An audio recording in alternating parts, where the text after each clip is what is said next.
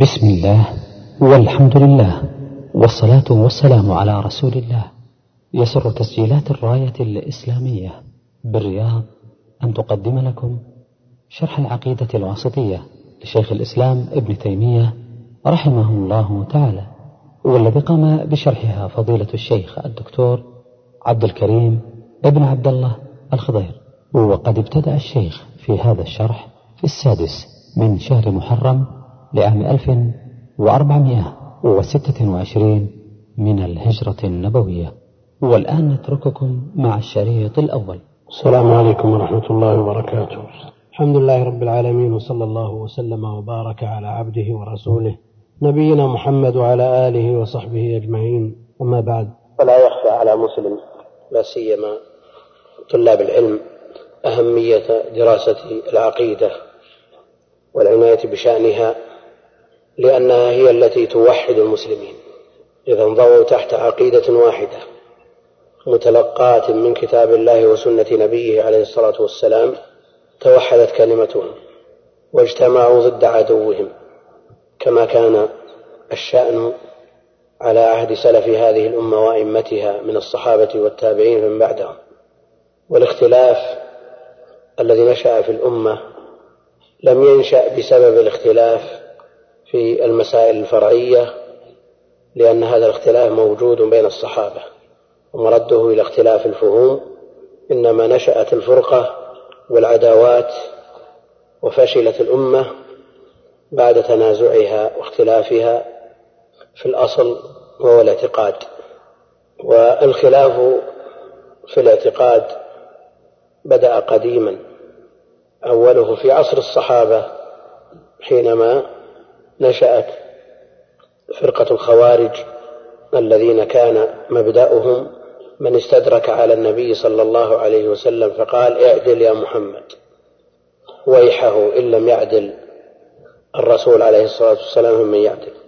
قال النبي عليه الصلاة والسلام يمرق يخرج من ضئضئ هذا قوم تحقرون صلاتكم عند صلاتهم وصيامهم وصيامكم عند صيامهم وقراءتكم عند قراءتهم. وأخبر أنهم يقرؤون القرآن لا يجاوز تراقيهم وأخبر أنهم يمرقون من الدين كما يمرق السهم من الرمية.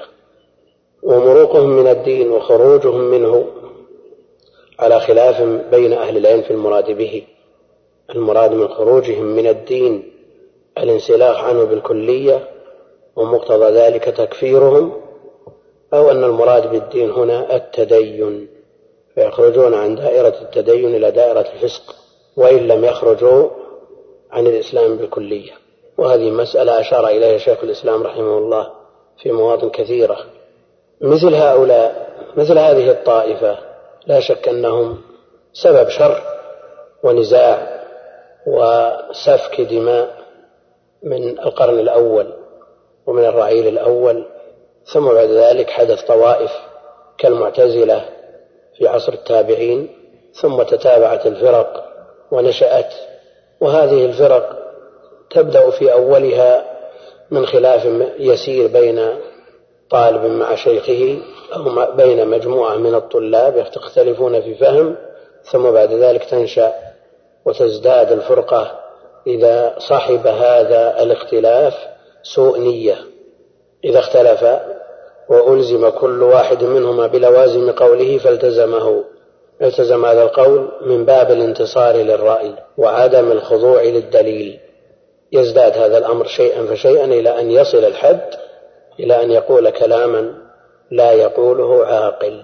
فيستدرج الإنسان ويلج في كلامه ويتعصب لرأيه فإذا قيل له يلزم من كلامك كذا قال نعم ويلتزم به.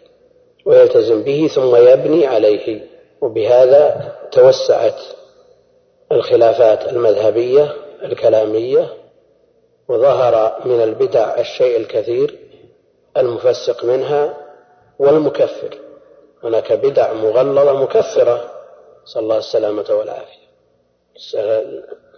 السلف كفروا بعض المبتدعة الذين صادموا نصوص الكتاب والسنة القطعية الذين اختلفوا مع النصوص من غير تأويل أو تأويل غير سائغ كفروه. ولا يلزم من تكفير من قال بهذا القول تكفير الشخص بعينه أو من قال به من بعده. السلف كفروا الجهمية ولقد تقلد كفرهم خمسون في عشر من العلماء في البلدان. يعني خمسمائة عالم كفروا الجهمية فالذي يقول بخلق القرآن مكفر عند سلف هذه الأمة. لكن هل يجرؤ شخص أن يقول أن الزمخشري كافر لأنه يقول بخلق القرآن؟ نعم. التكفير المعين غير التكفير بالعموم. على كل حال توسعت هذه الأمور وزادت الفرقة والشقة إلى أن وجد في الأمة من يقول سبحان ربي الأسفل. لأنه يلزم بلوازم ويستلج ويتعصب للرأي فيلتزم. يلتزم. ووجد من يقول ألا بذكر الله تزداد الذنوب وتنطمس البصائر والقلوب. وجد هذا في, في, في الأمة. ووجد من الأقوال ما هو شر من ذلك وما هو دونه. المقصود أن الخلاف في هذا الباب شر وتحقيق هذا الباب. أعني باب الاعتقاد. باب الاعتقاد هو الحافظ للأمة بإذن الله تعالى. ويشير إليه قوله جل وعلا وليبدلنهم من بعد خوفهم أمنا يعبدونني لا يشركون بي شيئا فالأمن, فالأمن مربوط بتحقيق التوحيد ونفي الشرك عن الله جل وعلا. فتحقيق الاعتقاد من أهم ما ينبغي أن يعنى به طالب العلم وتحقيق الاعتقاد لا يتسنى له إلا بأخذه عن أهله أصحاب العناية بكتب سلف هذه الأمة الذين تصدوا لنشر العقيدة الصحيحة المستقاة من كتاب الله وسنة نبيه عليه الصلاة والسلام. والذين تصدوا لرد البدع ووقفوا في نحور المبتدعة ومقامات أهل العلم في هذا لا تخفى على أحد. من يخفى عليه مقام الإمام أحمد في مسألة القول بخلق القرآن؟ كيف نال الإمامة إلا بمثل هذه هذه الوقفة الصادقة مع الله جل وعلا؟ والعلم عند الله جل وعلا أن الإمام أحمد لو لم يقف هذه الوقفة ويضحي بنفسه في سبيل تحقيق العقيدة الصحيحة لأنه يلزم على القول بخلق القرآن لوازم التزمها بعضهم حتى قال بعضهم إن القرآن ليس واحد ولا اثنين ولا ثلاثة. عندنا أربعة قرآنات. المقصود أن الإمام أحمد لو لم يقف هذه الوقفة الصادقة وكل محنة تحتاج إلى عالم رباني يلتزم العزيمة. ويقف في وجوه أهل الزيغ والضلال.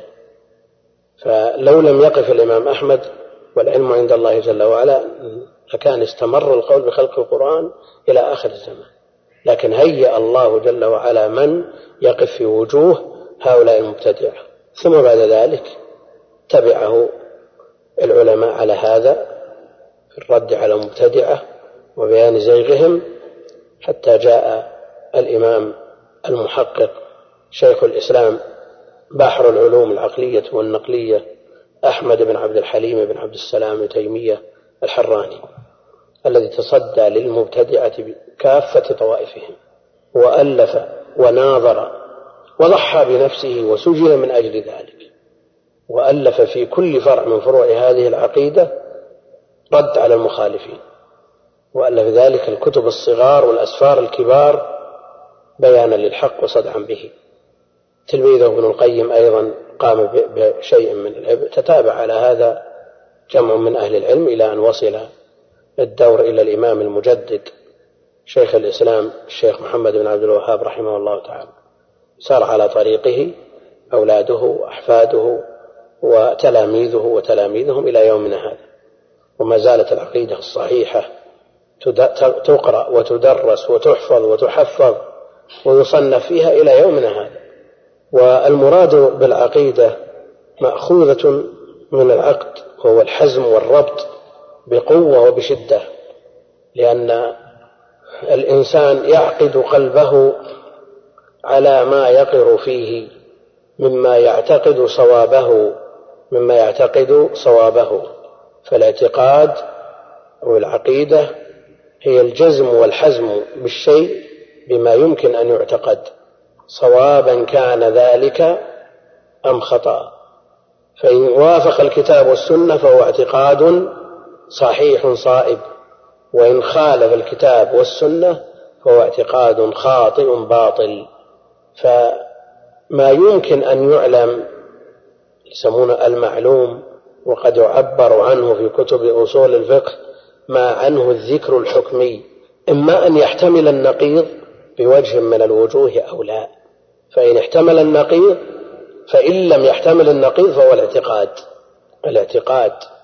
ولذا تجد صاحب العقيدة لا يتزحزح عنها ولا ينتابه أدنى شك ولا ريب. هذا إذا لم يحتمل النقيض وقد يعبر عنه بالعلم. وإن احتمل النقيض فالاحتمالات متفاوتة. الاحتمال الراجح ظن والمرجوح وهم والمساوي شك. هذه العقيدة الصحيحة عند أهل السنة والجماعة متلقاة من كتاب الله جل وعلا وما صح عن نبيه عليه الصلاة والسلام. ما صح وغلب على الظن ثبوته عن النبي عليه الصلاة والسلام. فتثبت العقائد بالقرآن وبمتواتر السنة وبآحادها وبآحادها إذا ثبتت عن النبي عليه الصلاة والسلام تثبت بها العقائد كما تثبت الأحكام. والشرع كما يقول أهل العلم بأصوله وفروعه متساوي الأقدام فما يثبت عن الله في حكم من الأحكام أو اعتقاد صحيح مرده إلى ما جاء عن الله وعن رسوله عليه الصلاة والسلام. المتكلمون وأهل البدع يشترطون فيما يثبتون به العقائد أن يكون قطعيا أن يكون قطعيا إما من القرآن أو من متواتر السنة. ويتوصلون بذلك إلى إبطال كثير من المسائل العقدية التي تبناها أهل السنة وتلقوها عن سلف هذه الأمة لأنها ثبتت بأخبار آحاد. لأنهم إذا أبطلوا الاحتجاج بخبر الواحد وجل السنة أخبار آحاد. جل السنة أخبار آحاد. فهم يستريحون على حد زعمهم من مناقضة الخصم بكلمة واحدة وهذه يرددونها كثيرا لأن هذا هذا القول الذي قال به فلان اعتمد فيه على خبر واحد وخبر واحد لا يفيد إلا الظن والظن لا يثبت به اعتقاد وإن ثبت به حكم شرعي. نقول خبر الواحد يثبت به الاعتقاد كما يثبت به آه، الحكم الشرعي. كون خبر الواحد يفيد العلم أو الظن هذه مسألة لا تؤثر في الحكم. لأن الظن الغالب في حكم القطع لأن لأن المسلمين مكلفون بما يغلب على ظنهم وغالب الأحكام وجلها مبني على غلبة الظن. وكثير من النصوص التي يستدل بها على المسائل الشرعية من القرآن وهي قطعية الدلالة قد تكون ظنية آه، قطعية الثبوت قد تكون ظنية الدلالة. يعني حينما يستدل الحنفية على وجوب صلاة العيد بقول الله جل وعلا فصل لربك وانحر. يعني هل أحد يشك في ثبوت مثل هذا الكلام؟ قطعي الثبوت لكن دلالته على صلاة العيد قطعي ولا ظني؟ ظني لأن بدليل أن جمهور أهل العلم ما استدلوا به على وجوب صلاة العيد. فالقول بأن هذه أخبار آحاد ولا تفيد إلا الظن والظن لا يثبت بالعقائد ماذا عن قوله جل وعلا الذين يظنون أنهم ملاقو ربهم يظنون أنهم ملاقو ربهم الذي يشك في البعث الذي يتردد في البعث. نعم. ما ما مصيره وما مآله. اللهم إلا إذا كان الداعي إليه شدة الخوف من الله جل وعلا كما في حديث لئن قدر الله علي ليعذبني إلى آخره ثم أوصى بأن يحرق ويذر في الهواء وهذا في شرع من قبلنا. المقصود أن مثل مسائل الاعتقاد الجازم كما تثبت بالنصوص القطعية تثبت بأخبار الآحاد ولا فرق عند سلف هذه الأمة وهم يستدلون بالأحاديث للإثبات. أثبتوا الرؤية إنكم ترون ربكم كما ترون القمر ليلة البدر لا تضامون على ذلك ولا تضامون. أثبتوا بمثل هذا الرؤية ورتبوا عليها أن من نفى الرؤية مبتدع وبدعته مغلظة بل بعضهم صرح بتكفيره. المقصود أنه لا يشوش على طالب العلم بما يردده آه، المبتدع عن مثل هذا الكلام. إذا عمد المبتدع إلى إبطال خبر الواحد وأنه لا يفيد إلا الظن والظن لا ينفع في العقائد هذه الحجة التي يدرون بها يرتاحون من معارضة تسعين بالمئة من النصوص التي تثبت بها العقائد. وسيأتينا في هذا الكتاب اعتماد المؤلف على أخبار الآحاد كغيره من من سلف هذه الأمة. وهذه من الشبه التي يرددها أهل الكلام بناء على أن الظن قبر واحد لا يفيد إلا الظن. لماذا؟ لاحتمال أن هذا الواحد الثقة الضابط الحافظ المتقن يخطئ في كلامه لأنه ليس بمعصوم. نقول نعم ليس بمعصوم. لكن عندنا قواعد ومقدمات شرعية نبني عليها نتائج شرعية. فأهل هذا الشأن يثبتون الخبر بمثل هذا الراوي. مع قيام مثل هذا الاحتمال نعم ليس بمعصوم. ليس بمعصوم ومع ذلك أثبتوا بمثل هذا الخبر الذي جاءنا عن طريق هذا الراوي الذي ليس بمعصوم. احتمال الخطأ وارد لكن يبقى أن هذه مقدمة شرعية نلتزم بنتائجها. إذا روى هذا الراوي الموثق عند أهل العلم التزمنا بخبره ما لم يعارض ممن هو أقوى منه أو يتبين أنه أخطأ فيه لأن ما أخطأ فيه الراوي الثقة مالك حفظ عليه أخطأ. لكن لا يعني أن, أن, أن, أن لا نقول مالك نجم السنن لأنه ليس بمعصوم. وقل مثل هذا في غير مالك. الظن الذي استدلوا على أنه لا يثبت لا تثبت به الحقائق لأن الظن لا يغني من الحق شيئا. صحيح الظن لا يغني من الحق شيئا. والظن أكذب الحديث. نعم لكن مع ذلك هو درجات متفاوتة. يصل إلى ما يقرب من القطع. ومن من أقوى الأدلة على قبوله في مثل هذا الباب قوله جل وعلا الذين يظنون أنهم ملاقو ربهم وهذه عقيدة. فثبتت بالظن. بظن المكلف لا أن الآية ظنية الآية قطعية. فمثل هذا يطنطن به المبتدعة ليبطلوا كثير مما تقرر عند أهل السنة من الاعتقاد. ويردون هذه الأحاديث التفصيلية وهذه الأدلة الصحيحة الثابتة عن النبي عليه الصلاة والسلام يردونها بشبهة شبهة التنزيه لله جل وعلا لأن إثبات كذا يقتضي التشبيه. فهم ينزهون الله جل وعلا عن اليد لأن اليد معروف أنها الجارحة ويشبه بهذا المخلوق. الوجه السمع البصر إلى غير ذلك من الصفات التي ثبتت بالأدلة الصحيحة. هذه شبهة تمسكوا بها. لكن كيف وردت عليهم هذه الشبهة؟ كيف انطلت عليهم هذه الشبهة؟ نعم. الله جل وعلا يقول ليس كمثله شيء وهو السميع البصير. ليس كمثله شيء مع إثبات السمع والبصر. فإثبات السمع والبصر لا يقتضي التمثيل ولا التشبيه لأن الله جل وعلا جمعها في آية واحدة. فمجرد إثبات ما أثبته الله جل وعلا لنفسه لا يعني أننا جعلناه مثل غيره من الأشياء.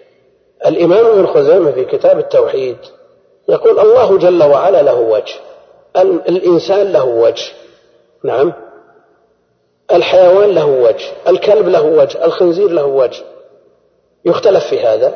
يختلف أن الإنسان وجه. طيب الكلب له وجه الخنزير له وجه الديك له وجه. هل هذه الوجوه متشابهة؟ وهي كلها مخلوقة. فإذا وجد التباين بين هذه المخلوقات فلا أن يوجد التباين بين وجوه المخلوقين ووجه الله جل وعلا من باب أولى. فلكل مخلوق ما يخصه وللخالق جل وعلا ما يخصه. فإذا أثبتنا الوجه لله جل وعلا لا يعني أننا نثبت وجها يشبه وجه المخلوق أبدا بحال من الأحوال. وهؤلاء إنما أتوا حينما مروا على قنطرة التشبيه والتمثيل. كيف توصلوا إلى التعطيل ونفي الصفات إلا بعد أن مروا بقنطرة التشبيه؟ فلما مروا بقنطرة التشبيه ورأوا أن هذه تقتضي التشبيه على حد زعمهم والله جل وعلا لا يشبهه شيء من خلقه ليس كمثله شيء. أرادوا بذلك أن توصلوا إلى أن يعطلوا الله جل وعلا مما أثبته لنفسه وأثبته له رسوله عليه الصلاة والسلام من الصفات. لئلا يلزم من إثباتهم التشبيه والإلزام ليس بلازم. الإلزام هذا ليس بلازم والله جل وعلا ليس كمثله شيء وهو أيضا السميع البصير. فكما أن ذاته جل وعلا لا تشبه الذوات فكذلك صفاته لا تشبه الصفات. هذا العلم الشريف الجليل يطلق عليه علم العقيدة أو علم الاعتقاد وصنف في هذا كتب كثيرة شرح اعتقاد أهل السنة والاعتقاد البيهقي والعقيدة الواسطية التي معنا وإرشاد العباد إلى تصحيح الاعتقاد كتب كثيرة في هذا الباب بهذا اللفظ بالعقيدة والاعتقاد. يطلق عليه أيضا علم أصول الدين وأصول ويطلق عليه أيضا أصول الديانة وأصول الدين يطلق عليه أيضا آه، الإيمان.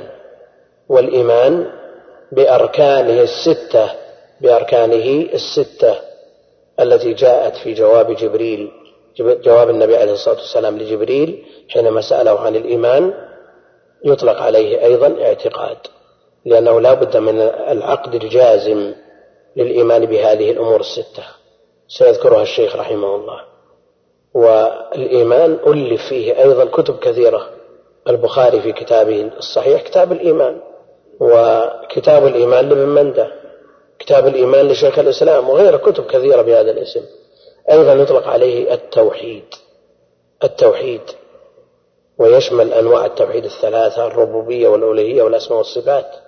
وتوحيد الأسماء والصفات هو المدون في هذه العقيدة التوحيد.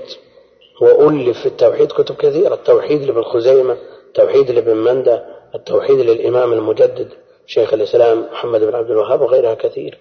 وكتاب التوحيد من صحيح البخاري من أنفع ما يدرسه طالب العلم إضافة إلى كتاب التوحيد للإمام المجدد.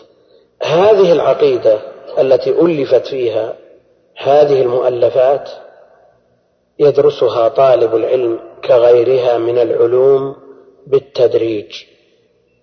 ففي كتب العقيدة السهل الميسر الذي يناسب المبتدئين وفيها أيضا ما هو أعلى من ذلك وما يناسب المتوسطين ومنها ما يناسب المتقدمين ومنها ما يناسب أهل العلم الكبار وفي مسائلها من يشكل ما يشكل فهمه على كثير من المتعلمين. فمما يناسب المبتدئين أن يبدأ طالب العلم بكتب الإمام المجدد الكتب المختصرة مثل الأصول الثلاثة من القواعد الأربع مثل كشف الشبهات وغيرها من كتبه وكلها والله كتب مخدومة الآن عليها الشروح المسموعة والمقروءة فهي محل عناية من العلم والجادة لتعليم العقيدة في هذه البلاد على هذا يبدأ بهذه الكتب. ثم بعد ذلك ينتقل الطالب إلى كتاب التوحيد للشيخ محمد بن عبد الوهاب بشروحه وحواشيه ولا يحصى كم شارح لهذا الكتاب. ثم بعد ذلك يأتي دور العقيدة الواسطية. هذا التدريج المعمول به في هذه البلاد والذي مشى عليه أهل العلم. مختصرات الشيخ محمد رحمه الله ثم بعد ذلك آه، كتاب التوحيد له ثم بعد ذلك العقيدة الواسطية لشيخ الإسلام ابن تيمية ومن من أنسب ما يقرأ لشيخ الإسلام ابن تيمية بالنسبة لأحد المتعلمين لأن بعض كتب الشيخ صعبة على كثير من المتعلمين. طالب العلم إذا أتقن هذه العقيدة وقرأ بعدها الطحاوية والحموية والتدمرية تأهل على هذا الترتيب لأن يقرأ في كتب العقيدة كلها. يبقى أن في كتب شيخ الإسلام من المباحث التي يعجز عنها كثير من المتعلمين لأن لها ارتباط بعلم الكلام. وعلم الكلام جاء التحذير عنه في كلام السلف وشددوا في النكير على من تعاناه وتعاطاه. لكن شيخ الإسلام لما عرف علم الكلام لكي يرد على المتكلمين. علم الكلام أفتى ابن الصلاح والنووي وغيرهم بتحريم النظر فيه. فابن الصلاح والنووي حرم وقال قوم ينبغي أن يعلم.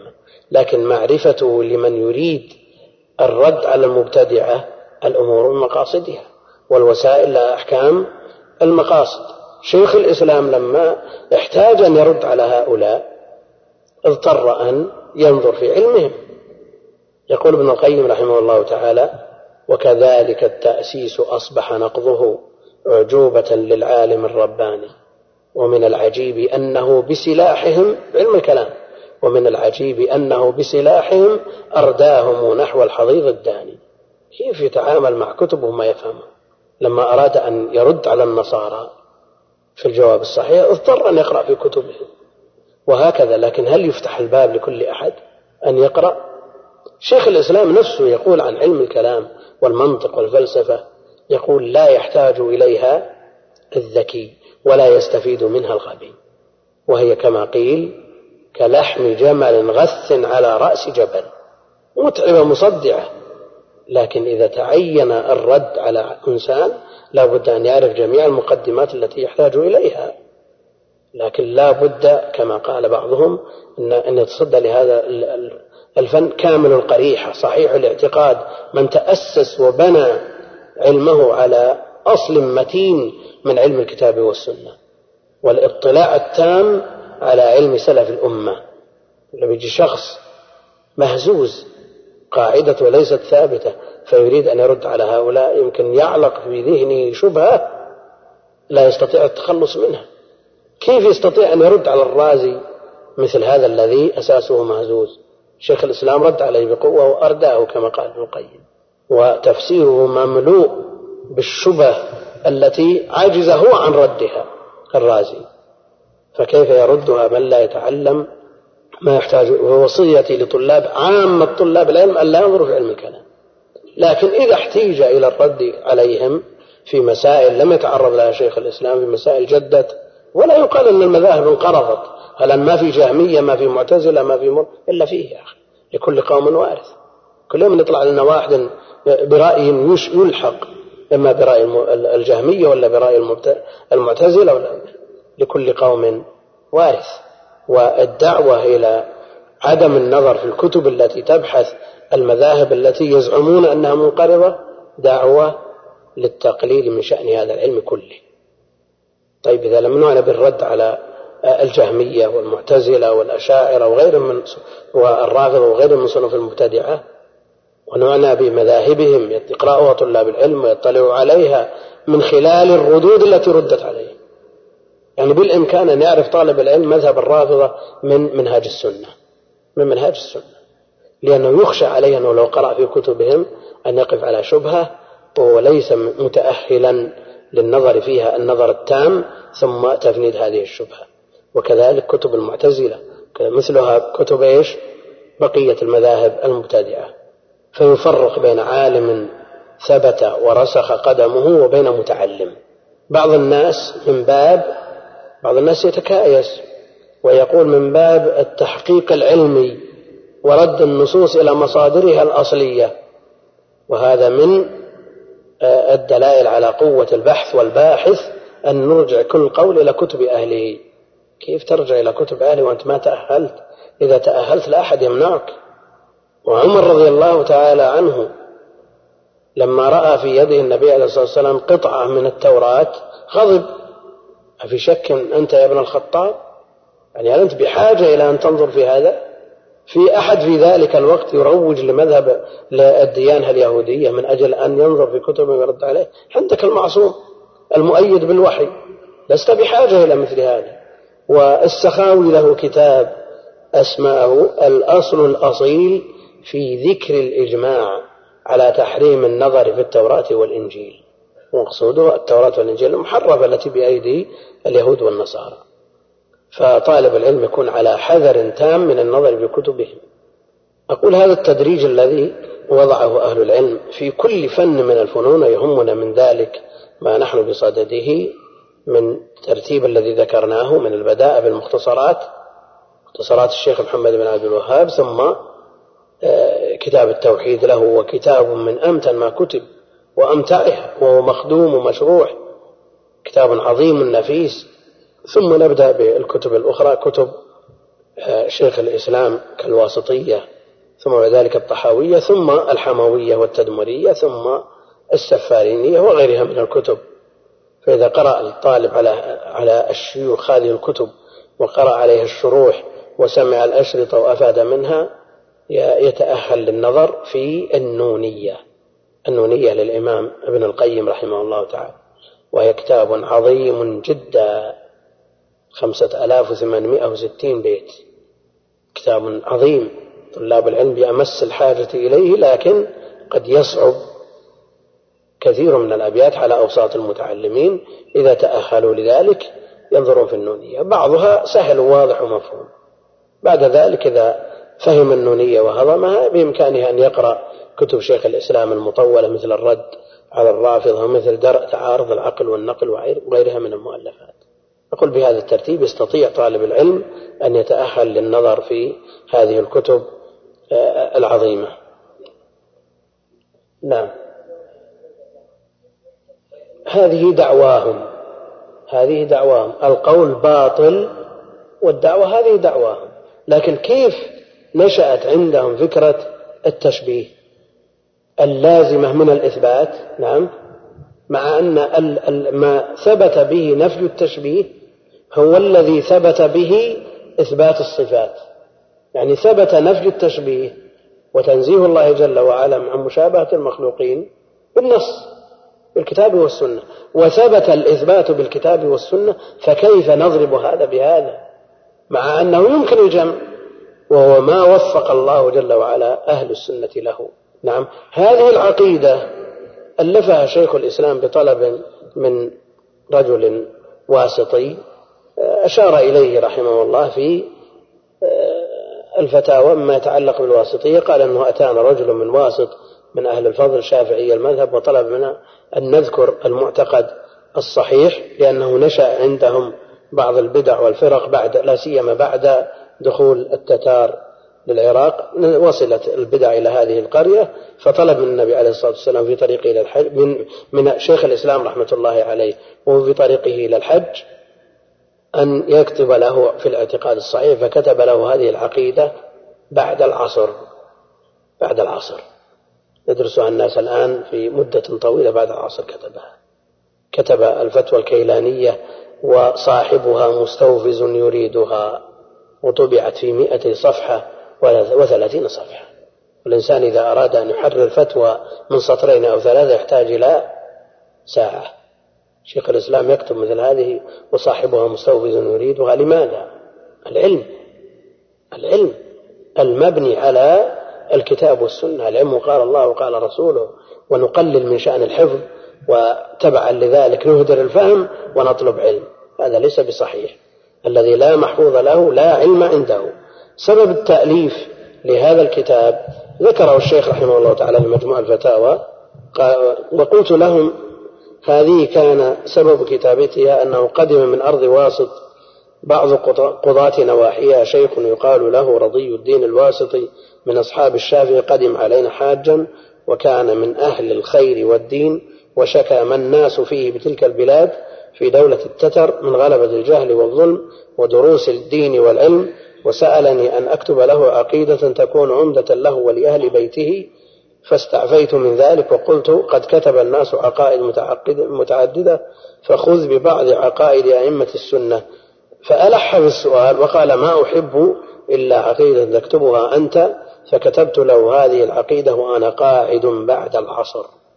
هذه العقيدة لما كتبها الشيخ رحمه الله تعالى تناولها الناس بالحفظ والدرس والإقراء والتحفيظ والشرح وأكثر الشروح غير مدونة يعني ما من عالم في هذه البلاد وغيرها من تأليف الكتاب إلا وهو يدرس العقيدة الواسطية يدرس العقيدة الواسطية ويملي على طلابه شرحا ويعلق الطلاب عنه لكن هناك شروح مدونة وهي وإن كانت متأخرة لماذا تأخر شرحها؟ لأنها واضحة وسهلة. عند المتقدمين مثل هذه ما تحتاج إلى شرح. يفهمها الطالب بمجرد ما يقرأها على الشيخ ويحلل له بعض الألفاظ ما تحتاج لشرح مدون. نعم؟ فهي واضحة. فلا تحتاج إلى شرح. شرحها الشيخ عبد الرحمن بن سعدي تنبيهات لطيفة. وشرحها وعلق عليها الشيخ محمد بن عبد العزيز بن مانع والشيخ محمد خليل هراس. وشرحها أيضا الشيخ عبد العزيز بن ناصر بن رشيد رئيس محكمة التمييز توفي رحمة الله عليه. وشرحها أيضا الشيخ زيد الفياض. شرح ابن رشيد اسمه التنبيهات السنية على العقيدة الواسطية. هو شرح موسع ومتقن ومحرر ومضبوط. شرح تحليلي للواسطية. شرح الشيخ زيد بن فياض شرح موسع ومستفيض لكنه ليس تحليليا إنما يأتي إلى المقطع من الواسطية فينقل عن شيخ الإسلام من كتبه الأخرى بإفاضة وينقل عن ابن القيم وينقل عن غيرهما. فهو شرح موضوعي الأول تحليل والثاني موضوعي. نظير ذلك شرح الشيخ محمد خليل هراس على النونية. هذا تحليلي وإن كان مختصرا. شرح الشيخ ابن عيسى موضوعي. يأتي إلى الأبيات التي موضوعها واحد فيردفها بكلام لشيخ الإسلام ابن تيمية والابن القيم مما يوضح هذا الكلام. شرحها بعد ذلك الشيخ عبد العزيز بن محمد السلمان بشروح الكواشف الجلية والأسئلة والأجوبة على العقيدة الواسطية. شرح الشيخ محمد بن صالح بن عثيمين في شرح مطبوع وشرح الشيخ صالح الفوزان وشرح جل المشايخ. جميع مشايخ هذه البلاد الذين درسوها لهم شروح لكن بعضها مدون وبعضها غير مدون والتسجيل نفع في الأوقات المتأخرة. قد لا يتسنى للشيخ أن يجلس ويحرر شرحا بيده لكن يلقي على الطلاب ويسجلون ثم يفرغ يصير شرح ولما يصير شرح. أما قبل ذلك قبل انتشار التسجيل الشيخ محمد بن إبراهيم شرحها مرارا الشيخ ابن حميد شرحها مرارا رحمة الله على الجميع الشيخ ابن باز شرحها. وهؤلاء لا يكتبون بأيديهم. لا لو تيسر التسجيل سجل عنهم ثم فرغ. والشيخ له تعليقات الشيخ عبد العزيز رحمه الله. المقصود أنك أنه كتاب مخدوم وشروحه كثيرة. الشيخ محمد خليل الراس أيضا له شرح اسمه الثمار الشهية الظاهر. المقصود أن شروح هذا الكتاب كثيرة جدا ومطبوعة ومتداولة بين يدي طلاب العلم. ولا يعني هذا أن طالب العلم لسهولة الكتاب وكثرة شروحه أنه يستغني به عن عن حضور الدروس. أبدا. العلم إنما يكون بالعكوف بين يدي المشايخ وكل شيخ مدرسة مستقلة. يمكن تجلس عند شيخ تسمع منه من العلم ما لم تسمعه من غيره ولم تقرأه لغيره. ولهذا وليس هذا ابتداع إنما هو فتح يفتحه الله جل وعلا وفهم يلهمه الله جل وعلا هذا الشيخ من هذه النصوص ومن هذا الكلام. وإلا كان يكتفى في كل بلد عالم واحد يشرح الكتب ليش التكرار؟ حتى العالم الواحد يمكن يشرح الكتاب مرارا وكل مرة يفتح عليه بكلام غير المرة السابقة. فلنحضر على حضور الدروس ولنحرص على الكبار. ولنحرص على الكبار الذين هم أهل العلم والعمل. آه، أيضا الكتاب مقرر في المعاهد العلمية والمدرسون يشرحونه. ولما كنا طلاب في المعاهد العلمية الشيوخ الذين درسونا كبار في السبعين من العمر وشرحوا شروح مناسبة. وبعض المدرسين يضع عليها أسئلة وأجوبة للتسهيل على الطلاب. المقصود أن الكتاب مخدوم. مخدوم يعني لا يبعد أن يقال شرح مئات الشروح. ولا يلزم أن تقول هذه الشروح مطبوعة ومتداولة لا. يعني الحواشي التي على تفسير البيضاوي التي بلغت أكثر من 120 حاشية. لأنه كتاب مدرسي يتدارسه الناس. بكثرة وكل شيخ يضع عليه حاشية. وقل مثل هذا بالكتب المتداولة للتعليم مثل هذا الكتاب. فهذا كتاب حظي بعناية الناس وقرر في المعاهد واستفاد الناس منه فائدة كبيرة. بعض المدرسين مدرس المعاهد يقترح لأن شيخ الإسلام طريقته في هذا الكتاب يذكر الأدلة من القرآن على الصفات. دليل السمع كذا دليل البصر كذا دليل إلى آخره. ثم يردف ذلك فاصل ومن الأدلة من السنة كذا وكذا وكذا. يقول لو جمع الدليل من الكتاب والسنة على صفة واحدة بدلا من يتشتت الطالب يقرأ في الأدلة من الكتاب ثم ينتقل إلى الأدلة من السنة. نقول يا أخي كتب أهل العلم ينبغي أن لا يتعرض لها بتغيير. أبدا. تريد أن تجعل لنفسك تهذيب تريد أن تصنف لنفسك من كتاب أما كتب أهل العلم ألفت على طريقة معينة وبنوايا نحسبها والعلم عند الله جل وعلا خالصة فكتب لها هذا القبول وهذا الانتشار. أما كل إنسان يتعرض لها ويقدم ويؤخر تذهب بإذن الكتاب. والكتاب الذي يعرض لمثل هذا يعرض للإلغاء. لأنه لا يلبث أن يأتي من يخترع اقتراح آخر. ثم بعد ذلك وهكذا يعرض تخلخل الكتاب مشكلة يتعرض للإلغاء. وهذا اقتراح من بعض مدرس المعاهد ورد هذا الاقتراح. لأنه يبقى الكتاب كما هو. والعلم دين. فانظر عمن تأخذ دينك. يعني تأخذ من كتاب ألفه شيخ الإسلام باسمه ويحمل اسمه. وبقي كما كتبه. مثل كتاب لمدرس من المدرسين قدم وأخر وزاد ونقص. لا يا أخي والله المستعان. فبدءا من الأسبوع القادم نشرح الكتاب شرحا يكون مختصرا مناسبا نقسمه على 12 درس. هذا إذا رأيتم أننا نكتفي به بهذه نشرح باختصار ونقسمه على 12 درس يكون مع الامتحانات انتهينا منه. وإن رغبتم أن نطيل النفس فيه ونذكر كل ما يرد من خاطرة وفائدة وشاردة آه، ويطول الكتاب الأمر إليكم. لكن كثير من الأخوان أشوف رغبتهم نعم في الاختصار على أن ينهى الكتاب والكتاب مخدوم من أراد التطويل والرجوع يرجع إلى الشروح المطولة. نعم. نعم سم. هذه البدء بها خطأ. البدء بها خطأ. لماذا؟ لأن هذه المناظرة لا يقتصر فيها على المتأهلين من طلاب العلم إنما يسمعها كل أحد من طالب مبتدئ ومن عامي ومن شيخ كبير لا يفهم شيئا يعلق في ذهنه شبهة لا يستطيع الرد عليها. هذه مشكلة. لكن إذا وجدت والمبتدئ موجود وطالع طالع في هذه القنوات لا بد من أن يتصدى للرد عليه.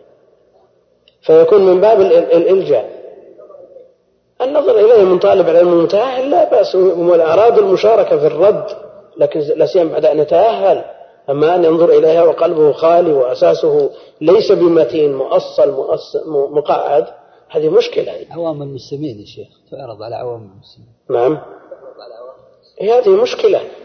هذه مشكلة البدء بها لا يكون من أهل الحق. لكن إذا أكرهوا وألجئوا مبتدع يريد أن يلقي أفكاره وليس له من لا بد من التصدي للرد عليه.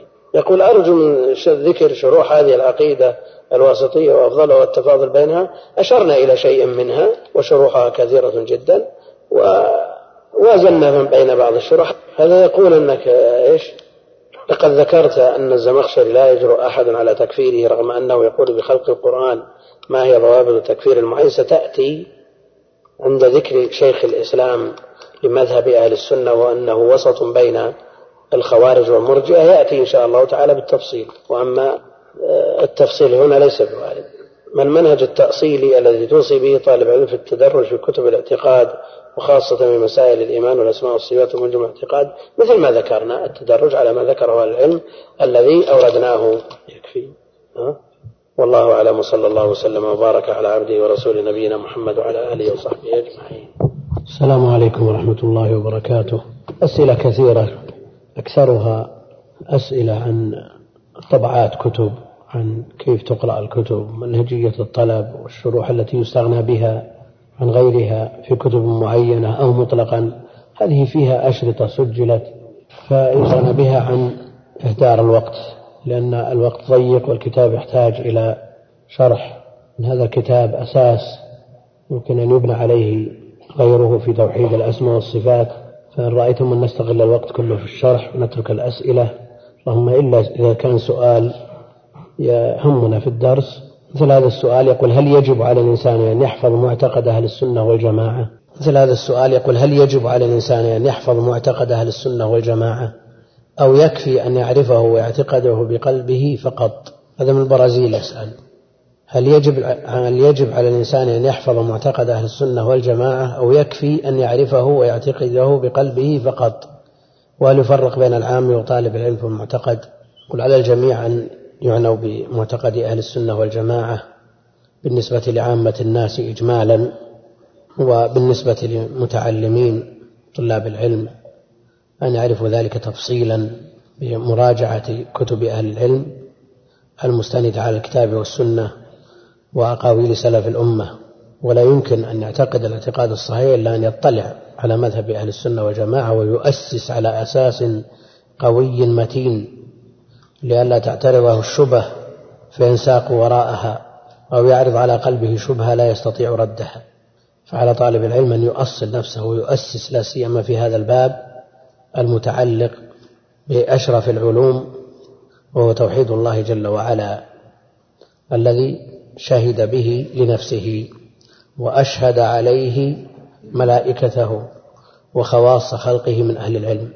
فهذا العلم الذي هو علم التوحيد بأقسامه من أهم المهمات فعلى طالب العلم أن يعنى به قراءة وحفظا وحضورا للدروس وسماعا للأشرطة وأسئلة عما يشكل ومدارسة مع الأخوان كي يثبت هذا العلم العظيم في الذهن. ولا يكلف جميع الناس بمثل هذا لأن عامة الناس لا بد أن يعرفوا أمور إجمالية عن هذا المعتقد وأن الله جل وعلا واحد في ربوبيته وفي ألوهيته.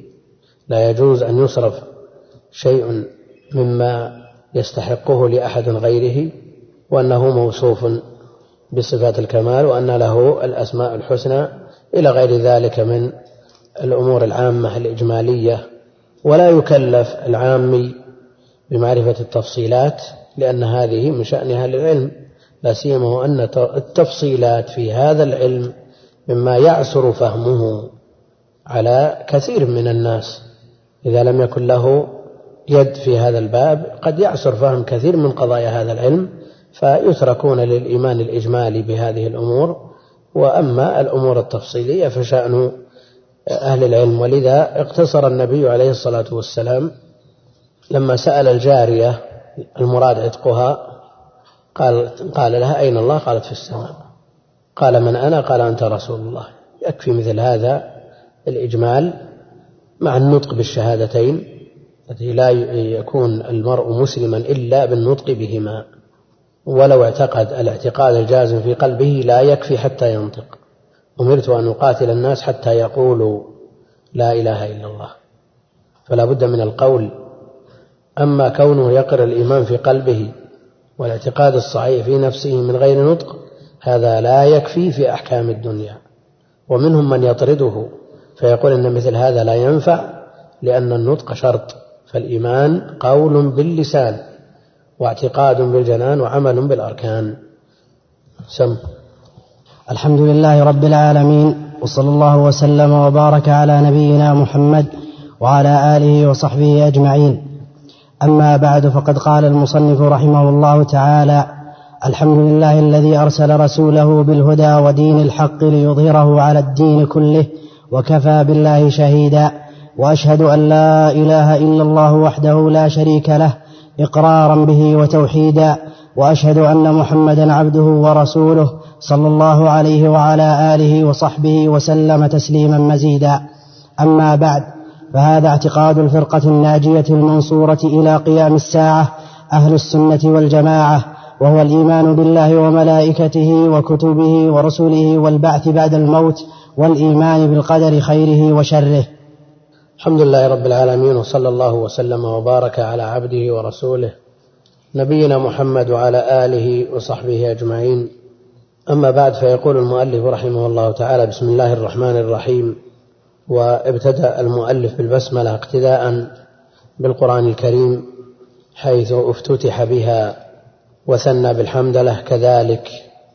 فالقرآن مفتتح بالبسملة والحمدلة وجاء الحديث كل أمر ذي بال لا يبدأ فيه ببسم الله فهو أبتر في رواية بحمد الله فهو أقطع في رواية أجزم في رواية بالحمد لله والصلاة عليه المقصود أن الحديث جاء بألفاظ من طرق متعددة أقواها لفظ الحمد. كل أمر بال لا يبدأ فيه بحمد الله. هذا أقوى الألفاظ وحسنه بعض العلماء كابن الصلاح والنووي وبعض العلماء. وحكم جمهور العلماء على جميع ألفاظه وطرقه بالضعف. فلفظ الحمد مضعف عند الأكثر فما دونه من باب أولى. الشيخ الألباني رحمه الله حكم على جميع ألفاظ الحديث وطرقه بالضعف. فإذا أردنا امتثال ما في هذا الخبر النووي رحمه الله لما يورد مثل هذا الخبر ويرى أنه وإن كان ضعيفا يعمل به في مثل هذا لأن هذه فضيلة وليست بحكم شرعي وعندهم الفضائل يتسامح فيها. مثل هذا ذكر والأذكار من الفضائل والفضائل يتسامحون فيها عند جمهور أهل العلم لا يشددون مثل الأحكام. هذا ما قرره النووي في هذه المسألة لكن ينبغي أن يعتنى بما ثبت عن النبي صلى الله عليه وسلم. إذا جزمنا بأن جميع ما ورد في, في هذا من لفظ أو طريق كله ضعيف هل معنى هذا أننا لا نبدأ بالبسملة والحمد لله لأن ما جاء فيها ضعيف. هل معنى هذا أننا لا نبدأ بهما.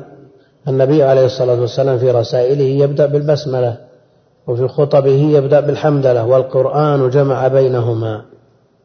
بعض من كتب مع الأسف في العقيدة هذا مر علينا للفحص لبيعه في أحد المعارض ووجدنا مطلعه يقول كانت الكتب التقليدية تبدأ بالبسملة والحمدلة يقول كانت الكتب التقليدية تبدأ بالبسملة والحمدلة طيب هل هذا لأن الحديث بجميع طرقه وألفاظه ضعيف؟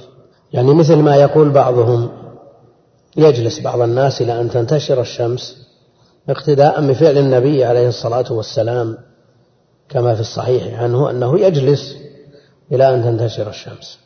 لكن صلاة الركعتين التي جاء فيها ما جاء صلى الصبح بجماعة وجلس في مصلاه حتى تطلع الشمس صلى ركعتين فله أجر حجة تامة تامة في رواية العمرة. هذا الحديث ضعيف. هل معنى هذا أننا لا نصلي ركعتين لأن الحديث ضعيف أو لا نجلس لأن الحديث ضعيف؟ نجلس لأن النبي عليه الصلاة والسلام جلس وثبت عنه في الصحيح أنه كان يجلس. ونبدأ بالبسملة والحمد لله لأن القرآن افتتح بهما والنبي عليه الصلاة والسلام يفتتح رسائله بالبسملة وخطبه بالحمدلة وإذا شهد فعله عليه الصلاة والسلام لهذا الخبر الضعيف فعملنا بما ثبت لا يعني أننا اعتمدنا على ما ضعف. لكن بعض الناس يخفى عليه مثل هذا وينساق وراء بعض الدعوات التي صدرت من بعض الناصحين المخلصين وهي عدم الاشتغال بما لم يثبت عن النبي صلى الله عليه وسلم. فيفهم مثل هذا الكلام على إجماله فيقول مثل هذا الكلام كانت الكتب التقليدية تبدأ بالبسملة والحمد لأن الخبر ضعيف بجميع طرقه وألفاظه.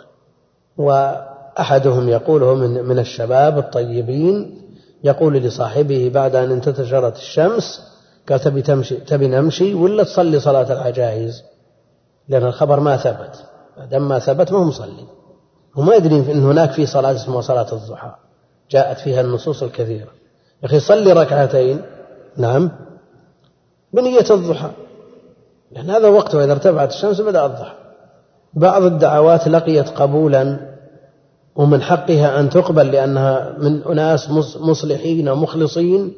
ولها حظ من النظر لكن لا يعني أننا يصير عندنا ردود أفعال عن بعض الأشياء فننقلب إلى الضد. ابن القيم رحمه الله تعالى لما شرح في طريق الهجرتين حال الأبرار وحال المقربين وضع برنامج يمشي عليه الأبرار وبرنامج آخر أشد منه يسير عليه المقربون. من الاستيقاظ من النوم إلى إلى مجيء النوم الثاني. برنامج خطة يسيرون عليها. لكنه لما شرح حال الأبرار ذكر أن الجميع يحضرون إلى صلاة الصبح ويقربون من الإمام ويستمعون لقراءته وقرآن الفجر مشهود مؤثر في النفس ثم بعد ذلك يصلون ويجلسون يذكرون الله في مصلاهم إلى أن تطلع الشمس وترتفع. ثم قال عن الأبرار يصلون ركعتين ثم ينصرفون. وقال عن المقربين أنهم يفعلون هذا الفعل فإن شاءوا صلوا ركعتين وإن شاءوا انصرفوا دون صلاة. هل هذا لأن الأبرار أفضل من المقربين؟ لا. المقربون أفضل من الأبرار وبرنامج الأبرار أخف من برنامج المقربين. لكن لماذا الأبرار يصلون الركعتين والمقربون إن شاءوا صلوا وإن شاءوا انصرفوا دون صلاة؟ هذا له دلالة بالنسبة للحديث أن الحديث يضعفه بهذا. نعم يضعفه بهذا بهذا العمل. لكن ما معنى كونه يقول إن الأبرار يصلون الركعتين والمقربون إن شاءوا صلوا وإن شاءوا انصرفوا دون صلاة. لماذا فرق بين الفريقين؟ نعم. يقصد إيش؟ نعم. صحيح. نعم. المقربون ينصرفون من عبادة إلى عبادة وعبادات. وأما الأبرار فهم إذا أدوا هذا العمل على هذا الوجه وصلوا الركعتين بنية صلاة الضحى مثلا وانصرفوا إلى أعمال دنياهم أما المقربون فينصرفون من عبادة إلى أن تنتشر الشمس ينصرفون إلى بيوتهم يقرؤون يؤلفون يعلمون يصلون صلاة الضحى إذا رمضت الفصال تكون صلاة الأوابين إلى آخره. أما أننا نقول مثل هذا القول كانت الكتب التقليدية تبدأ بالبسملة والحمدلة أو مثل ما يقول تبي نمشي ولا نصلي صلاة العجائز؟ كلام مشكلة هذا. يعني هذه ردة فعل من كونه الخبر يعني فيه ما فيه إذا ينسف نسف تام. هذا ما هو بصحيح. وليس بالمنهج. ولهذا كثرت الشواذ عند بعض طلاب العلم. على طالب العلم أن يسلك الجادة ولا يعتمد في عمله ولا يتدين إلا بما ثبت عن الله وعن الرسول عليه الصلاة والسلام. لكن لا يكون عنده ردود فعل تؤثر مثل هذه الآثار. يعني من صلى صلاة الضحى هاتين الركعتين بنية الضحى النبي عليه الصلاة والسلام أوصى أبا هريرة وأنصى أبا الدرداء وركعتان تركعهما من الضحى وركعتي الضحى ويكفي من ذلك يصبح أحدكم على كل سلامة منه صدقة إلى أن قال ويكفي من ذلك ركعتان تركعهما من الضحى. صلاة الضحى سنة. المؤلف جمع بين البسملة والحمدلله اقتداء بالقرآن وجمعا بين صنيعه عليه الصلاة والسلام في رسائله فالكتاب مثل الرسالة إلى طلاب العلم وفي خطبه لأن هذه المقدمة بمثابة الخطبة وبعضهم ينص على يقول خطبة الكتاب التي هي المقدمة. فيجمع بينهما لهذا. طيب البداءة ببسم الله والبداءة بحمد الله. كيف يتأتى أن نقول نبدأ ببسم الله ونبدأ بالحمد لله؟ وهذا يقول كثر الكلام إيش؟ لا هذا ما نوع ال وكيف نميز بينها وبين المر... وما المراد بقول بعض الشراح؟ الابتداء ببسم الله حقيقي وبالحمد لله نسبي إضافي. البداء ببسم الله حقيقي لأنه لم يتقدمها شيء من الكلام. هل يؤثر على هذا كون رقم الصفحة فوق البسملة؟ لا. الرقم ليس بكلام ولا يراد منه الكلام ولا ينطق به أثناء القراءة. إذا البداء بالبسملة حقيقي لأنه لم يتقدمها شيء والبداءة بالبسملة إضافي بالحمد لله إضافي لأنها قبل ما يليها من الكلام فهي مبدوء بها بالنسبة لما بعدها. أما بالنسبة للبسملة فهي متأخرة. نظير ذلك ما جاء في صلاة الكسوف. والحديث يجر بعضه بعضا لكن ما يخلو من فائدة إن شاء الله تعالى. في صلاة الكسوف النبي عليه الصلاة والسلام كبر قرأ الفاتحة فقام قياما طويلا ثم قرأ فقام قياما طويلا نحوا من سورة البقرة. نحوا من سورة البقرة. ثم ركع. فركع ركوعا طويلا. ثم رفع فقرأ الفاتحة. ثم قرأ فقام طويلا إلا أنه دون القيام الأول. ثم ركع فركع ركوعا طويلا دون الركوع الأول. ثم رفع ثم سجد سجدتين ثم قام. فقرأ الفاتحة ثم ركع ثم قرأ فقام قياما طويلا إلا أنه دون القيام الأول. ثم ركع فركع ركوعا طويلا إلا أنه دون الركوع الأول ثم رفع فقام قياما طويلا إلا أنه دون القيام الأول. فعندنا الأول أولية حقيقية أيها؟ أول واحد من الأربعة. عندنا الأول قام قياما طويلا نحو من قراءة سورة البقرة. الثاني قياما طويلا إلا أنه دون القيام الأول. الثالث قياما طويلا إلا أنه دون القيام الأول. الرابع قياما طويلا إلا أنه دون القيام الأول. هذا إذا قلنا المراد بالأول أولية حقيقية مطلقة. يصير هذه الثلاثة متساوية لأنها كلها تشترك في وصف واحد وهي أنها دون القيام الأول أولية حقيقية مطلقة. هذا على هذا القول. وأكثر أهل العلم على أنها تدريجية. الأول أطولها حقيقة. نعم والثاني هو الأول بالنسبة للثالث. نعم الثاني هو الأول بالنسبة للثالث فأوليته نسبية إضافية. الثالث هو الأول بالنسبة للرابع فأوليته إضافية نسبية. يوضح هذا الكلام ولا لا؟ يقول المؤلف رحمه الله تعالى شيخ الإسلام أبو العباس أحمد بن عبد الحليم بن عبد السلام بن تيمية الحراني المولود سنة إحدى وستين وستمائة المتوفى سنة ثمان وعشرين وسبعمائة حامل راية السنة ومجدد هذا الدين على رأس المئة الثامنة له من المواقف المحمودة المشهورة ما لا يستطيع أحد جمعه بمفرده وألف في حياته العلمية والعملية واختياراته وفتاواه الكتب المطولة والمختصرة. ولسنا بحاجة إلى الإفاضة في ذكر ما عنده ما تميز به من علم وعمل ولا نحتاج إلى الإشارة إلى إحاطته بمذهب أهل السنة وما كتب فيه.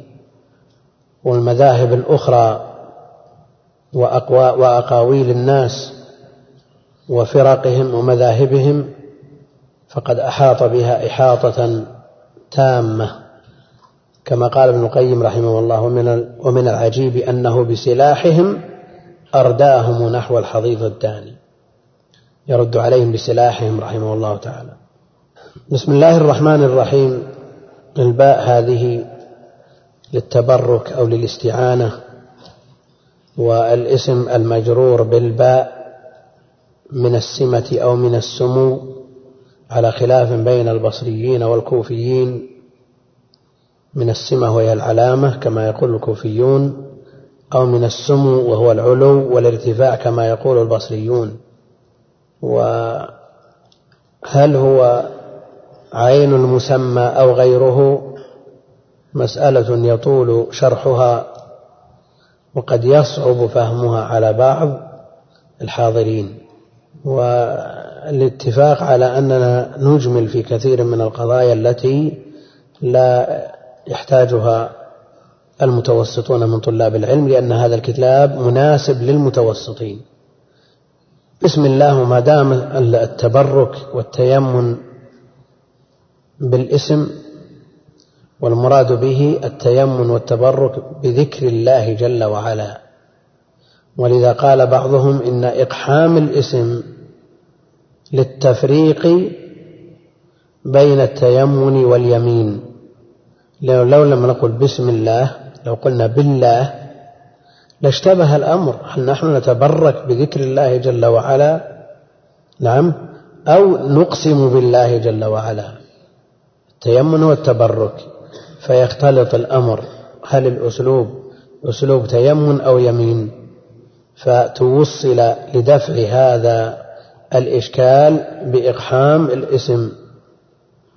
ولفظ الجلالة الله العلم على الذات الإلهية الذي لم يسمى به غيره جل وعلا وما عداه من الأسماء الرحمن كذلك لم يسمى به إلا على طريق المعاندة مع الإضافة كما قالوا عن مسيلم أنه رحمن اليمامة.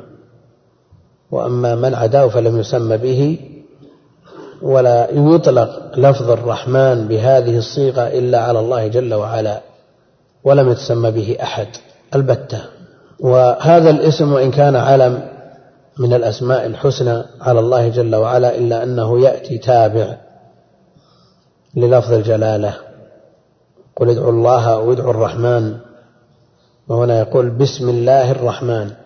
وأما لفظ الجلالة فلم يأت تابعا كما قرر ذلك ابن القيم رحمه الله تعالى إلا ما جاء في أول سورة إبراهيم. صراط الله العزيز الحميد الله. ما جاء إلا في هذا وهو وارد على كلام يرد على كلام ابن القيم لكن الأصل أن الاسم العلم المتبوع لا التابع هو لفظ الجلالة. ولذا جاء في الحديث الصحيح إن لله تسعة وتسعين اسما مئة إلا واحدة. مئة إلا واحد. كم عدد الأسماء الحسنى؟ تسعة وتسعين. يعني لو طلق شخص امرأته أن الأسماء الحسنى تسعة وتسعين. بناء على هذا الخبر الصحيح. نعم. إن لله تسعة وتسعين. ثم يأتي من يقول إن لله مئة اسم. إن لله مئة اسم. نقول صحيح ولا خطأ؟ صحيح ولا خطأ؟ يعني الله جل وعلا ليس من الأسماء الحسنى؟ نعم. من الأسماء الحسنى.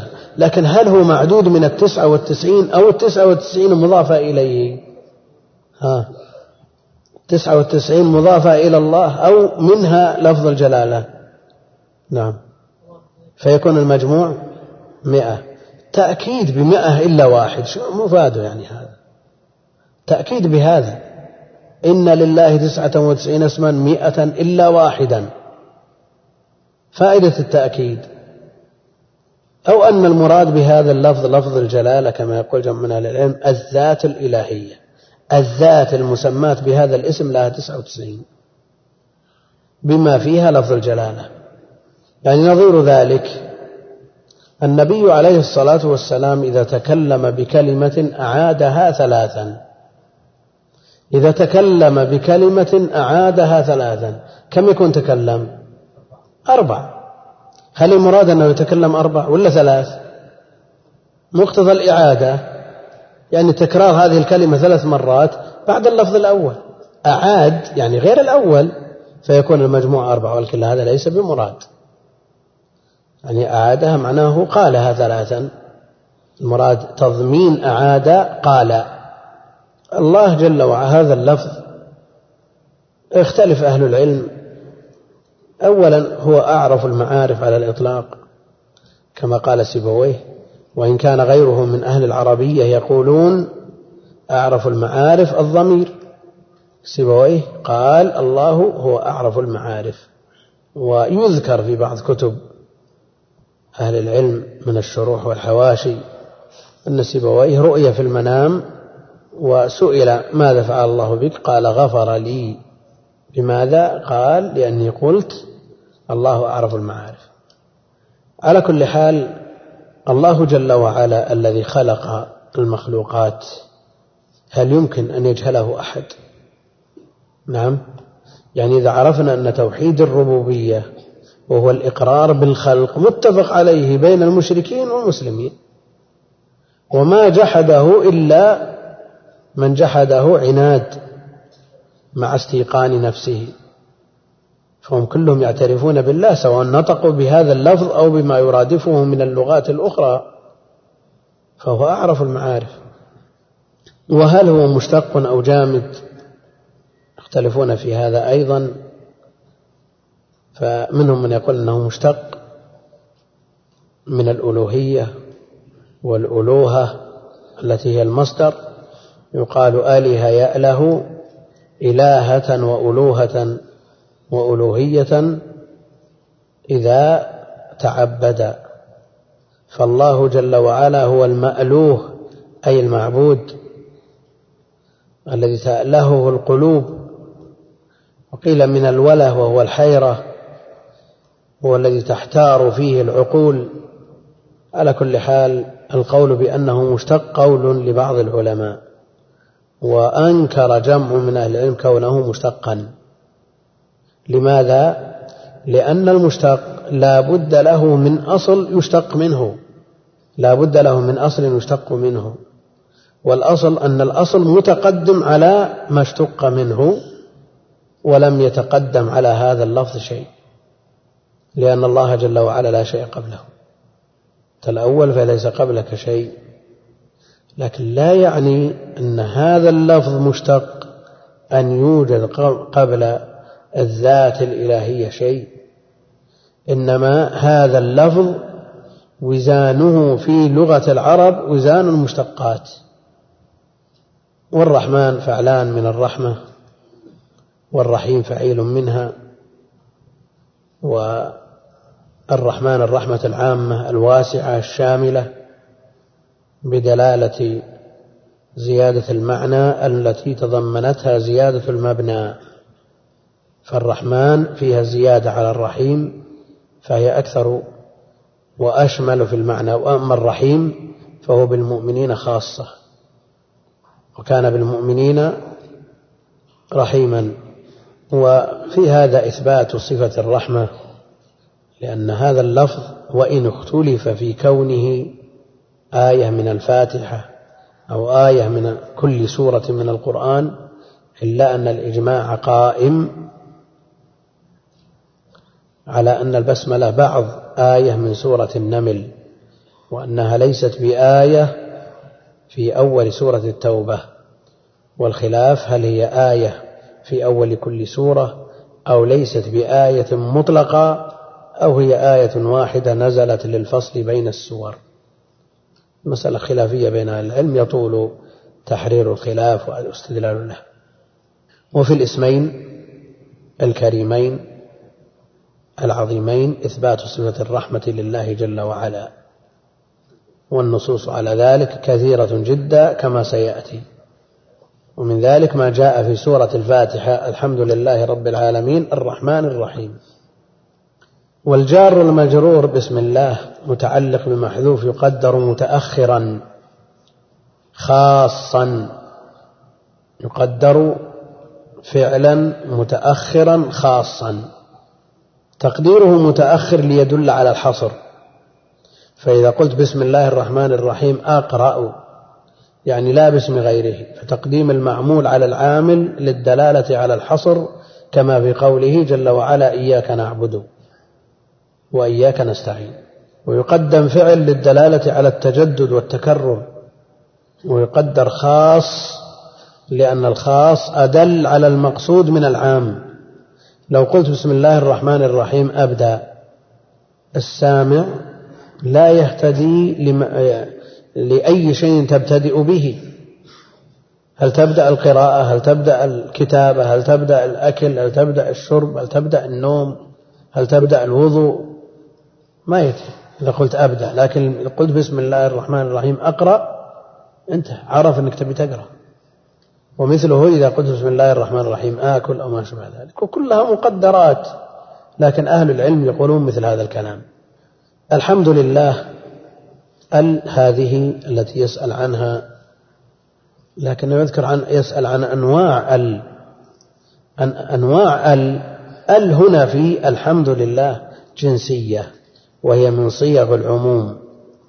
فجميع أنواع المحامد لله جل وعلا. وهناك ال العهدية ال العهدية. أرسلنا إلى فرعون رسولا فعصى فرعون الرسول يعني الرسول المعهود الذي أرسلناه إليه وهو موسى عليه السلام. وهناك ال يأتون بها للمح الأصل والصفة كما تقول الحسن العباس. أصل علم ما يحتاج إلى ال تعريف إنما إذا أتيت بال وأدخلتها على العلم نعم كأنك بذلك تلمح إلى أصل الاسم الذي هو وصف وهو الحسن في الحسن والعبوس بالنسبة إلى العباس وهكذا. هناك ال يؤتى بها موصولة. ما أنت بالحكم ال ترضى حكومته يعني الذي ترضى. وغير ذلك من المعاني ال من أرادها يرجع إليها إلى كتاب مغني اللبيب عن كتب الأعاريب لابن هشام. وهذا كل طالب علم بحاجة ماسة إليه. والحمد والشكر لفظان ينبغي أن يكون أن يكون على لسان المسلم يكون لهجا ولسانه رطبا بحمد الله وشكره. والحمد أولى ما يقال في معناه ما ذكره ابن القيم في الوابل الصيب أنه هو الإخبار عن الله جل وعلا بصفات كماله سبحانه مع محبته والرضا به. الإخبار عن الله جل وعلا بصفات كماله مع محبته والرضا به. لأن أكثر العلماء يفسرون الحمد بأنه الثناء على المحمود بالصفات الاختيارية لا بالصفات الإجبارية. وهنا يشترك مع المدح. وهذا التعريف الحمد بالثناء فيه ما فيه. الثناء أولى ما يقال فيه أنه تكرير المحامد شيئا بعد شيء. الثناء من التثنية تكرير المحامد شيئا بعد شيء. وجاء في الحديث الصحيح قسمت الصلاة بيني وبين عبدي نصفين. ولعبدي ما سأل فإذا قال العبد الحمد لله رب العالمين قال قال الله حمدني عبدي. وإذا قال الرحمن الرحيم قال أثنى علي عبدي. أثنى علي عبدي. فالثناء تكرار لهذه المحامد. هذا عنده اقتراح يقول لو شرعتم في مسائل الكتاب مباشرة فإنها هي المقصودة والاستطراد في غيرها سيكون على حسابها وأنتم أبصر. لكن ما عرفنا للأخوان جادة الحين بعضهم يقولون الاستطرادات هذه هي اللي نستفيد منها ومسائل الكتاب في الشروح. كتاب مشروع شروح كثيرة. ولعلمكم الكتاب لا يحتاج إلى وقت طويل. لأن الشيخ رحمه الله في أول الكتاب ذكر قاعدة ثم فرع عليها مسائل كلها تندرج تحت القاعدة. يعني صفحات كثيرة كلها في الأدلة للأسماء والصفات. بناخذ معها وقت هذه. لكن مثل هذه الأمور التي تنفعكم في هذا الكتاب وفي غيره من الكتب كثير من الأخوان يلح بطلبها. يعني مسألة بيان أن الله جل وعلا وصف نفسه بما وصف الاستدلال على ذلك يعني الشراح كلهم انبروا لهذا. كلهم وضحوه وبينوه. ولا حاجة إلى أن نستطرد في شيء كرره أهل العلم. والكتاب كما تعلمون يعني ما يكفي في الرياض أنه شرح مئة مرة من من عشرات المشايخ. يعني أنا أشرح هذا للمرة الثالثة. ويمكن الذين حضروا المرة الأولى والثانية يجدون في الأولى ما ليس في الثانية أو العكس. في الثالثة ما لا يجدونه في غيرهما. قد أكون تكلمت بكلام في الأولى ما لم نسيته الآن أو لم أستحضره الآن. فهذه الشروح لا شك أنها تربي عند طالب العلم ملكة استقبال العلم وتوضيح بعض الأمور لبعض. هذه أمور تحتاجها أنت في دروس أخرى. يعني لو أنا ما دعونا من من شرحي أنا. أنا عندي استطرادات وعندي يمين ويسار وأروح أشرق وأغرب. لكن لو أنت مثلا حضرت عند شيخ من المشايخ وأفادك بفوائد تقول والله نستغني عنها. يمكن ما تمر عليك غير ما مرت هذه المرة. احتمال ترى. لو حضرت عند الشيخ مرة ثانية يمكن ما يجيبها لك مرة ثانية. والشيوخ كما كما هو معروف مدارس. الشيوخ مدارس. كل واحد له طريقة واحد عنده طريقة السرد هذا ولا عنده إشكال بأن يشرح عشرين ثلاثين حديث في جلسة. وأحد يحتاج إلى خمسة دروس لحديث واحد. على كل حال كل واحد له طريقته ومنهجه ولعلمكم أن الكتاب خفيف. يعني بينتهي بإذن الله. يعني لا تستثقلون تظنون بنبتل بسطر كل يوم من سطر من يقعد عشر سنين بالكتاب. لا لا. ثقوا يعني لأن المسألة قاعدة فر عليها شيخ الإسلام. نضبط هذه القاعدة والفروع أمثلة لها. فلن يتأخر يعني شرح الكتاب. لا تضيق صدوركم. نعم. وأنا أعرف أن كثير من الأخوان يهمه أنه يختم الكتاب. يختم الكتاب على أي وجه؟ الشروح موجودة. ما ما يحتاج إلى أن شروح مسجلة وشروح مقروءة وشروح ولا إذا لم تسمع مني مثل هذا الكلام اللي فيه شيء من الاستطراد يعني فالكلام الذي بأقوله مما يتعلق بالكتاب موجود في الشروح يعني ما على كل حال الاقتراح هذا يشاركه في كثير من الطلاب وفي كثير من الدروس كثير من الطلاب همهم أننا ننتهي. وهذا مقصد ينشط الطالب لما وراءه من الكتب. لكن يبقى أن هناك أمور يمكن ما تمر ثانية. يعني بعض المشايخ لما تقول مثل هذا الكلام خلاص يسرد لك سرد ما تفهم شيء.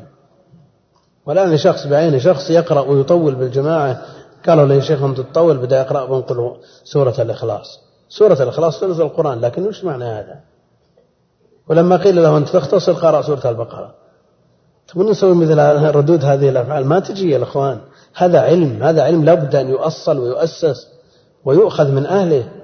يعني تظنون أن هذا علم يعني جمع بيوم أو بيومين أو شيء؟ لا يا أخوان. هذا الشيء سمعناه من شيوخنا اللي ما أدركتوهم أنتم وشيء قرأناه في بطون كتب وشروح وتفاسير يمكن تموتون ما طلعتوا عليها. صحيح شروح مطولة ما تقدرونه.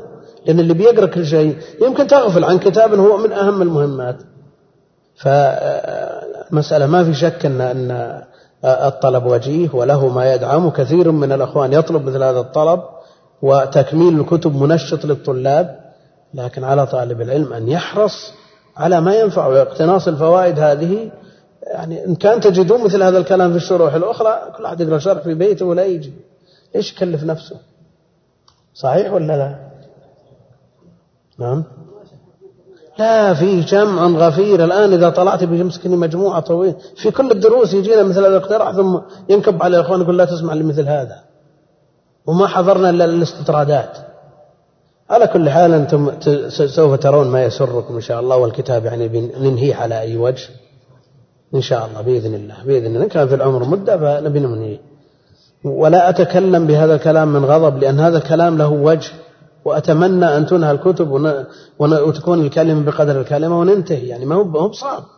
هذا موجود عند بعض المشايخ يعطيك الكلمة بكلمة وينهي مجموعة من الكتب ويوضح على خير عظيم إن شاء الله تعالى. وكل شيخ له طريقته ومنهجه ولا حد يلام إذا طول أو إذا اختصر.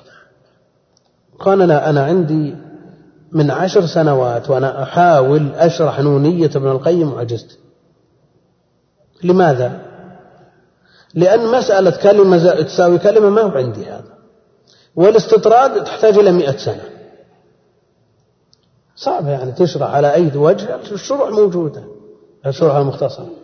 شروح موجودة. ليش نكرر الجهد والعمل؟ والاستطراد يحتاج إلى أزمان متطاولة وأعمار وعلى كل حال سوف ترون إن شاء الله ما يسركم. وإذا اتفق الجميع على الاختصار أنا ما عندي مانع. أنا يا أخي يصير الوقت أكثر قراءة ما عندي مانع. عرفنا أن الحمد أولى ما يقال فيه ما ذكره العلامة ابن القيم في الوابل الصيب يقول هو الإخبار عن الله جل وعلا بصفات كماله مع محبته والرضا به والثناء الذي يفسر به كثير من أهل العلم. الحمد يفسرونه بالثناء. نعم كثير من أهل العلم يفسرونه بالثناء. الحمد هو تك... الثناء هو تكرير المحامد ودليله حديث قسمت الصلاة بيني وبين عبدي نصفين. قال في الجملة الأولى إذا قال الحمد لله رب العالمين قال حمدني عبدي. وفي الثانية قال أثنى علي عبدي فدل على أن الحمد غير الثناء. هناك الشكر أيضا والشكر من أجل العبادات. إن لم يأتي على جميع العبادات لأن معناه استعمال النعم. استعمال هذه النعم فيما يرضي الله جل وعلا. هذا هو شكرها. استعمال الجوارح استعمال الوقت الذي هو من من أعظم النعم استعمال الصحة الفراغ كلها فيما يرضي الله جل وعلا. والنعم عموما إذا لم تستعمل فيما خلقت له من ما يرضي الله جل وعلا انقلبت نقام فعلى هذا على الإنسان أن يستمر شاكرا لله جل وعلا. وأهل العلم يقررون أن التسلسل ممنوع الذي لا ينتهي إلا الشكر إلا الشكر. لماذا؟ لأن الشكر يكون في مقابلة نعمة. فإذا أنعم الله عليك وشكرته توفيقك لهذا الشكر نعمة. تحتاج إلى شكر. شكر النعمة الثانية توفيق من الله جل وعلا وهو نعمة يحتاج إلى شكر. وهكذا. فلا مانع من التسلسل في مثل هذا والتسلسل تسلسل الحوادث في الماضي والمستقبل مسألة كبيرة قررها أهل العلم ومنعوا ما كان في الماضي وأجازوا ما كان في المستقبل بدليل خلود أهل الجنة في الجنة وأهل النار في النار على ما سيأتي إن شاء الله تعالى. الحمد لله الذي أرسل رسوله. أرسل رسوله. أرسل رسوله. لماذا لم يقل الشيخ رحمة الله عليه أرسل نبيه؟ لأنه في ذكر النوم. قال ونبيك الذي أرسلت. ولما جاء الصحابي البراء يعرض على النبي عليه الصلاة والسلام قال ورسولك الذي أرسلت؟ قال لا. ونبيك الذي أرسلت. فلماذا لم يقل الشيخ رحمه الله تعالى أرسل رسوله موافقة؟ نعم. ليش؟ لا. للآية. للآية. ما في موافقة للحديث في موافقة للآية. والذي أرسل رسوله بالهدى إلى آخره. يعني هذا منزوع من آية اقتباس من آية. ولا معارضة بين هذا وبين الحديث. الحديث ذكر في موضعه متعبد بلفظه لا يصر لا يتصرف فيه. الذي أرسل رسوله والرسول المراد به محمد عليه الصلاة والسلام. والرسول يعرفه الجمهور بأنه إنسان ذكر أوحي إليه بشرع وأمر بتبليغه. أوحي إليه بشرع وأمر بتبليغه. فإن أوحي إليه ولم يؤمر بالتبليغ فنبي. فكل رسول نبي ولا عكس هذا ما ارتضاه وقاله وقرره الأكثر. شيخ الإسلام رحمه الله تعالى يقول الرسول الذي يأتي بشرع جديد. الرسول الذي يأتي بشرع جديد لأنهم يستبعدون أن يوحى إلى شخص بشيء يخصه ولا ينتفع به غيره. فالرسول عند شيخ الإسلام وما قرره الذي يأتي بشرع جديد والنبي الذي يأتي مكمل ومتمم لشرع قبله.